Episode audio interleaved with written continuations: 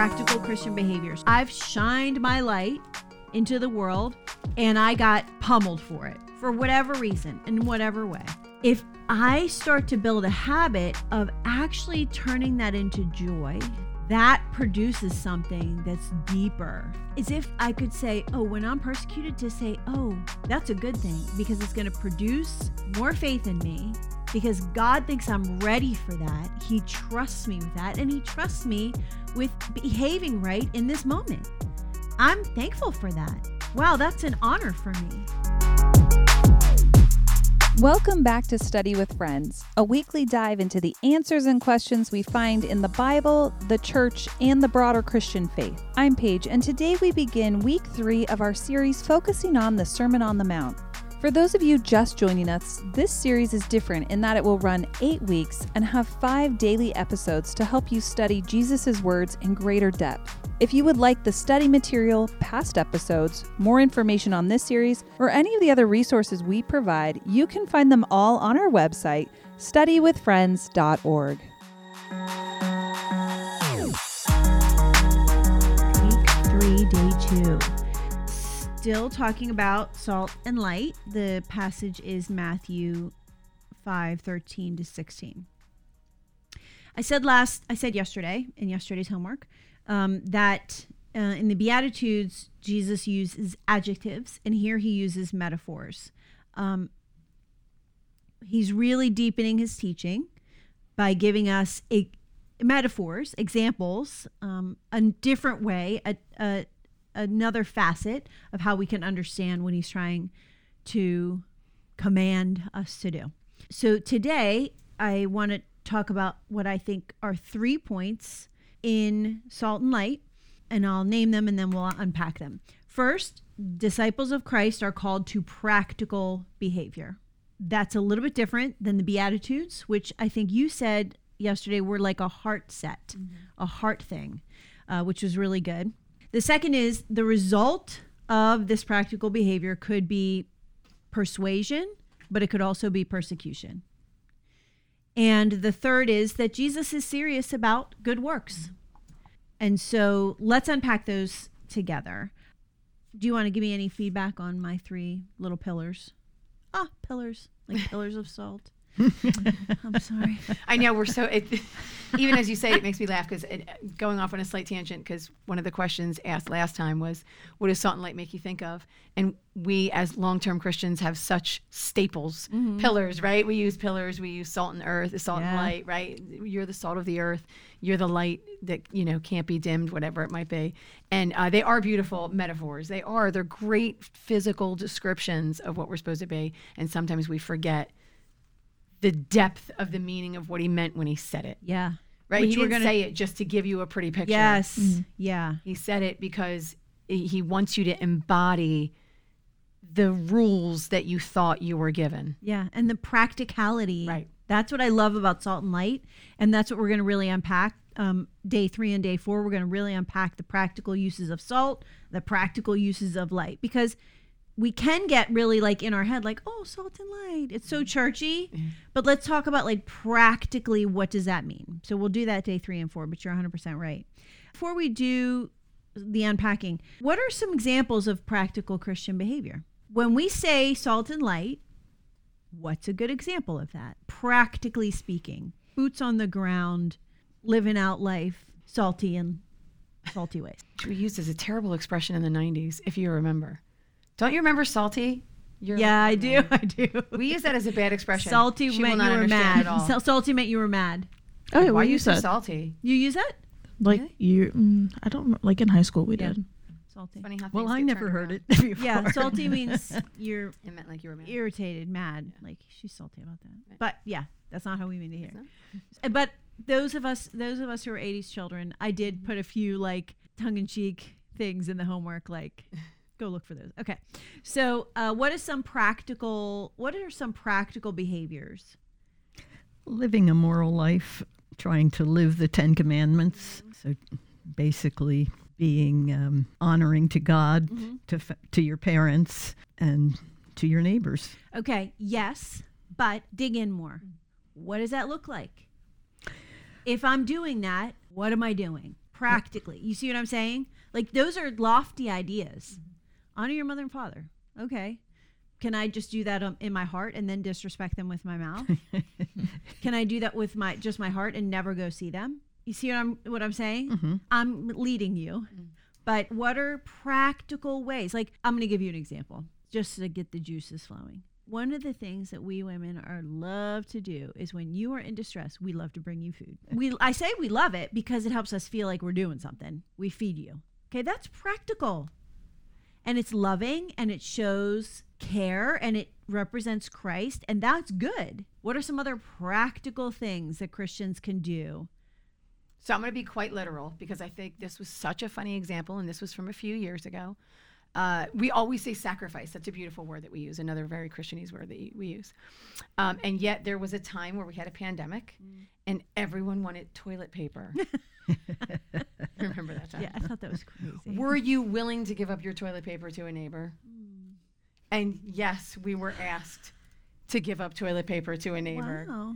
And you know, it takes a lot because you're going to the dollar store.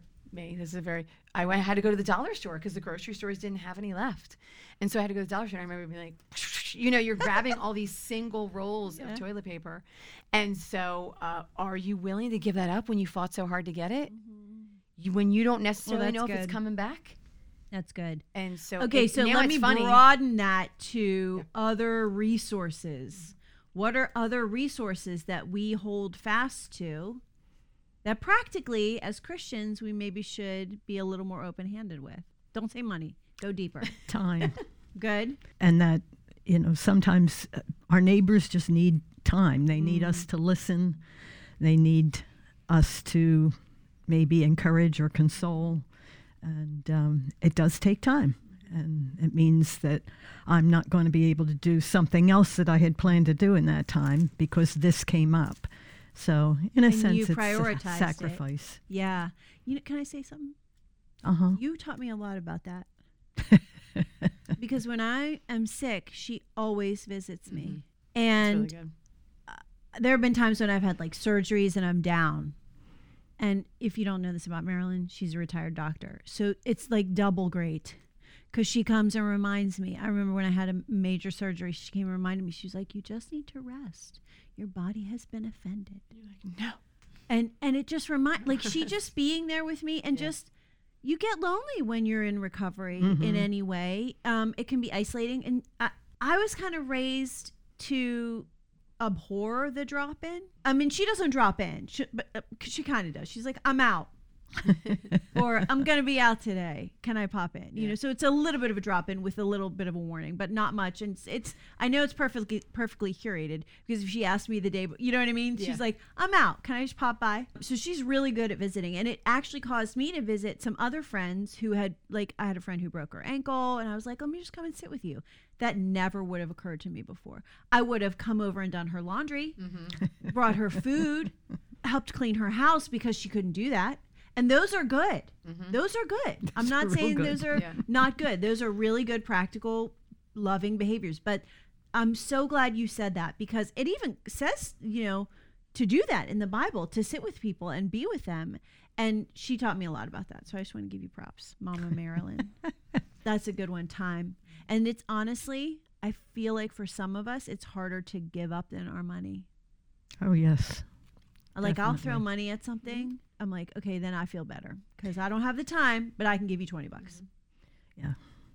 Don't ask me to to, to serve but Right. here put this toward it and then i feel better right.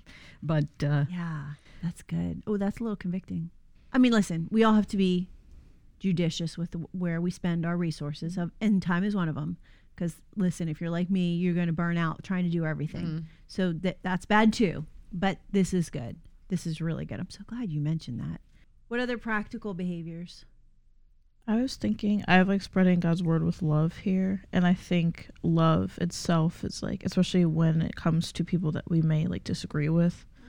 and I think that's a huge thing with my generation. I think it's very hard for me to do that with the people that I like dislike or I don't agree with. Because I'm like, I don't really want to talk to you. Like, I don't want to be in that environment. Not that like I would get influenced, but like I just don't want to be in that environment. It makes me uncomfortable, and I don't want to be there but you know, something that we have to do. Yeah, that's pretty good, Kate. And you're actually you're a good reminder of that for me. And Gianna is a good one.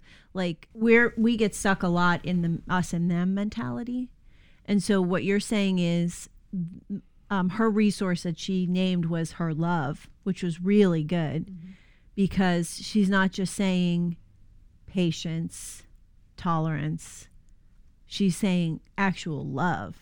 And that's a big one. That's really good. That's pre- that's really good, Kate. That's a whole that's a whole week by itself, but we'll just leave it at that.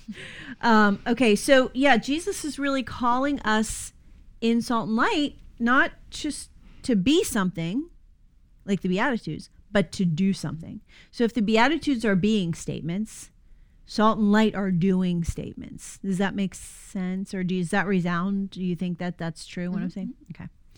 So we talked yesterday about verses 11 and 12, warning that the outcome of our salt and light practical behavior could be persuasion, but it could also be persecution. Can you share any examples of persecution?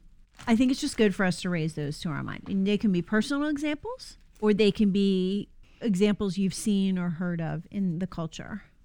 I'm always very careful because I uh, and and you and I have had, definitely had this in other recordings before, where I'm like, we are not persecuted, and I want to be fair in saying we are not severely persecuted, because there always is small persecutions. Yeah. I mean, we do live day to day small persecutions, right? Like I live in a family that they don't believe. And so there is a lot of, um, did you drink the Kool Aids?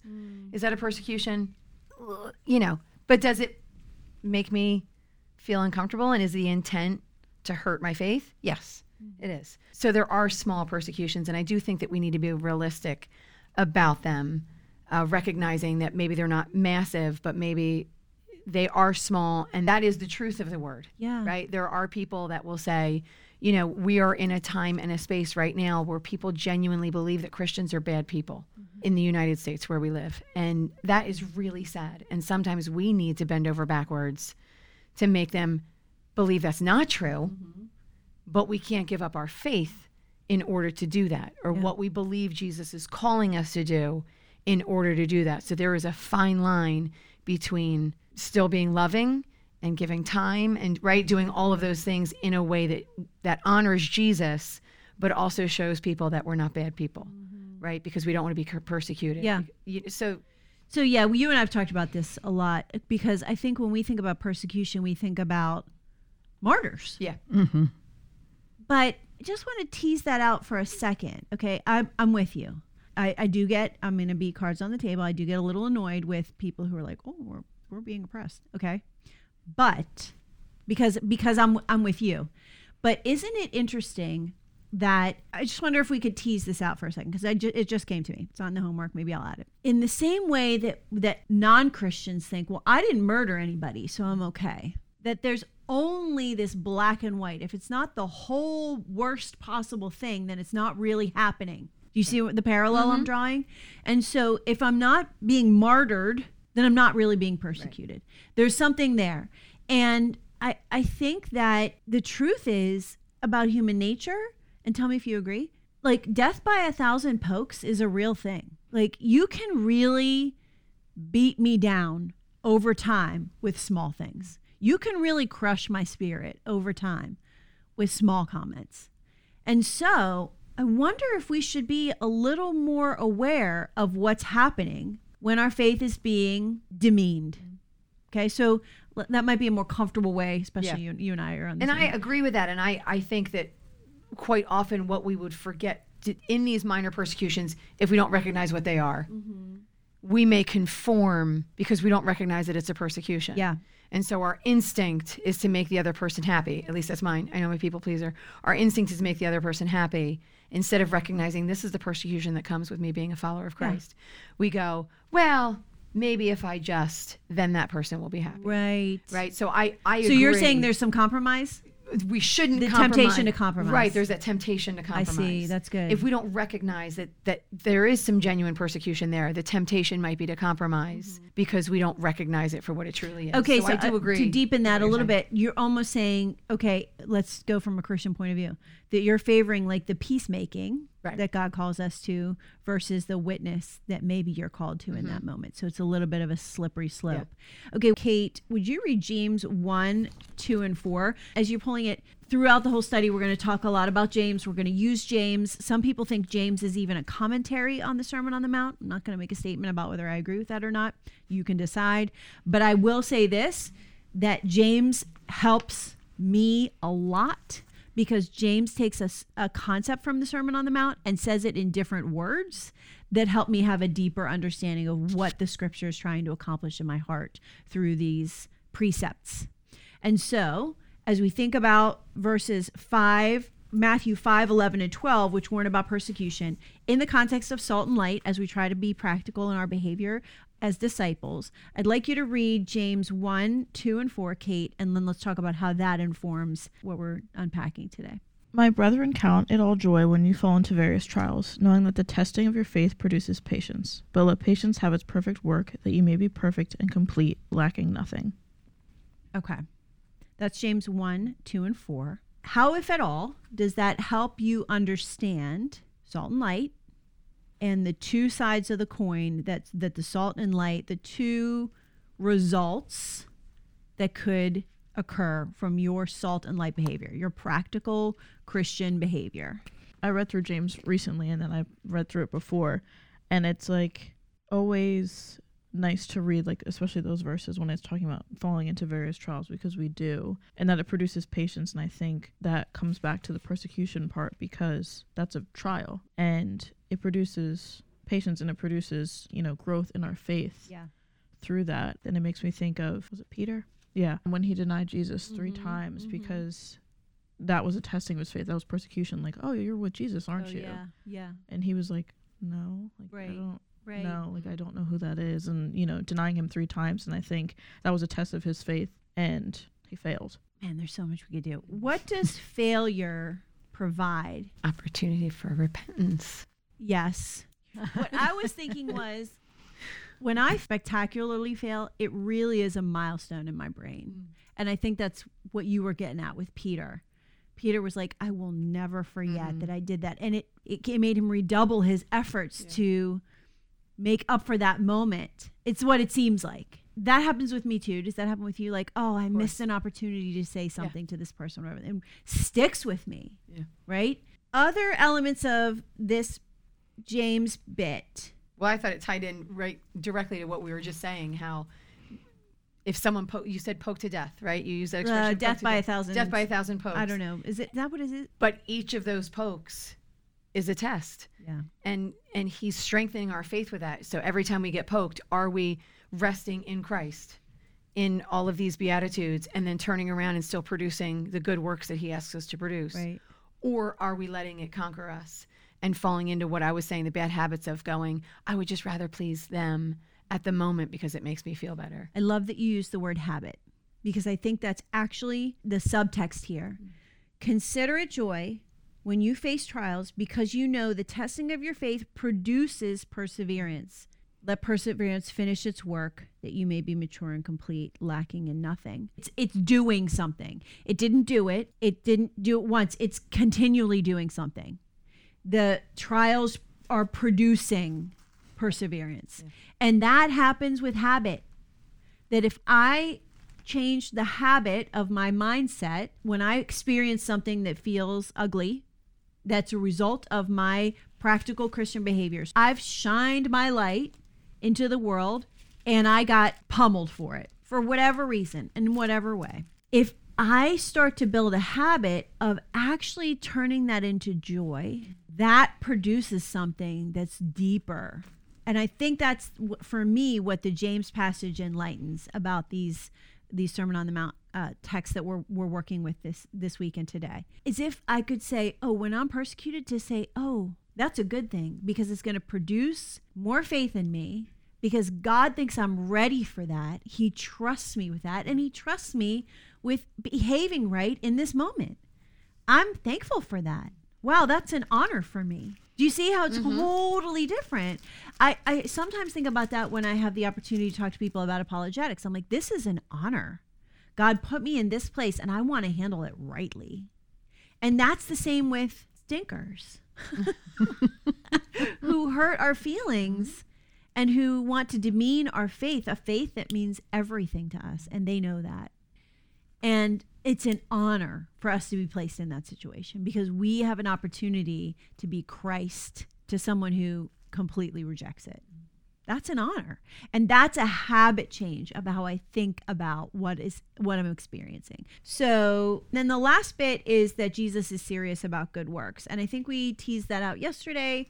And also um, today, I want to say again the sermon presupposes faith.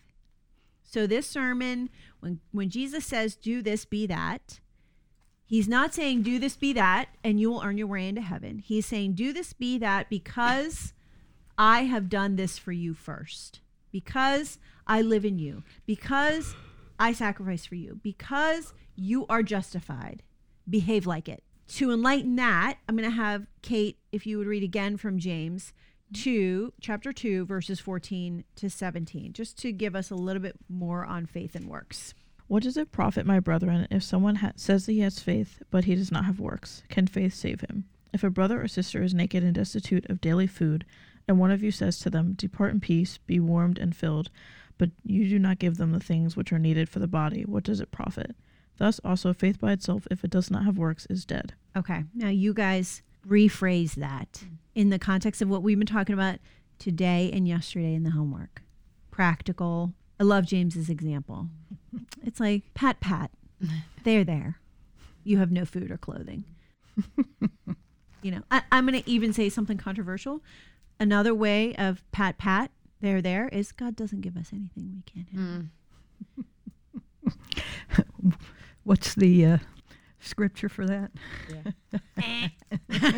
there isn't one. Right. so, how does that speak to the practicality of salt and light? And you can also dabble in this faith and works. Put your money where your mouth is. Don't just talk about it, but do it. Don't just talk about it, be about it. Yeah, there's a very popular statement, uh, and I'm, of course I'm going to butcher it because my memorization skills are terrible, which we know on the show at this point.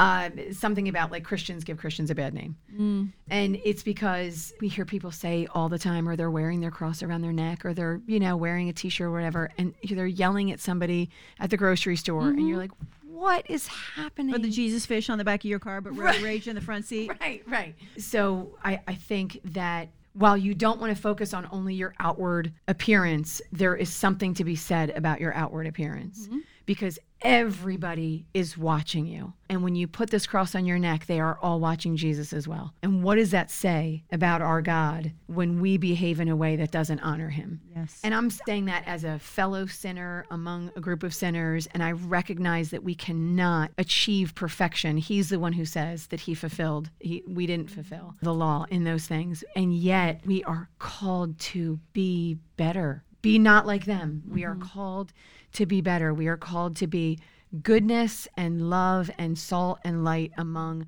all people around us so they can see him. Yeah.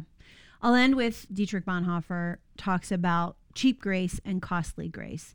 And cheap grace is grace without any change. That you receive the grace of Christ dying for your sins, but you don't do anything to change yourself or allow God to change you from the inside out. You just want to stick with what you know and what you've done and who you are and all the things. You don't allow Him to make any changes. And costly grace, Bonhoeffer develops in his book called The Cost of Discipleship, is the cost of discipleship is change and allowing God to carve out. We talked um, in week two about the pruning. That's painful, but it's for our good.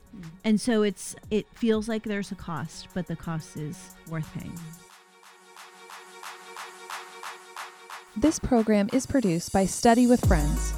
Learn more about us at studywithfriends.org and sign up there for email devotionals or download our Bible studies for free. If you are blessed by our work, please consider supporting our ministry with a donation.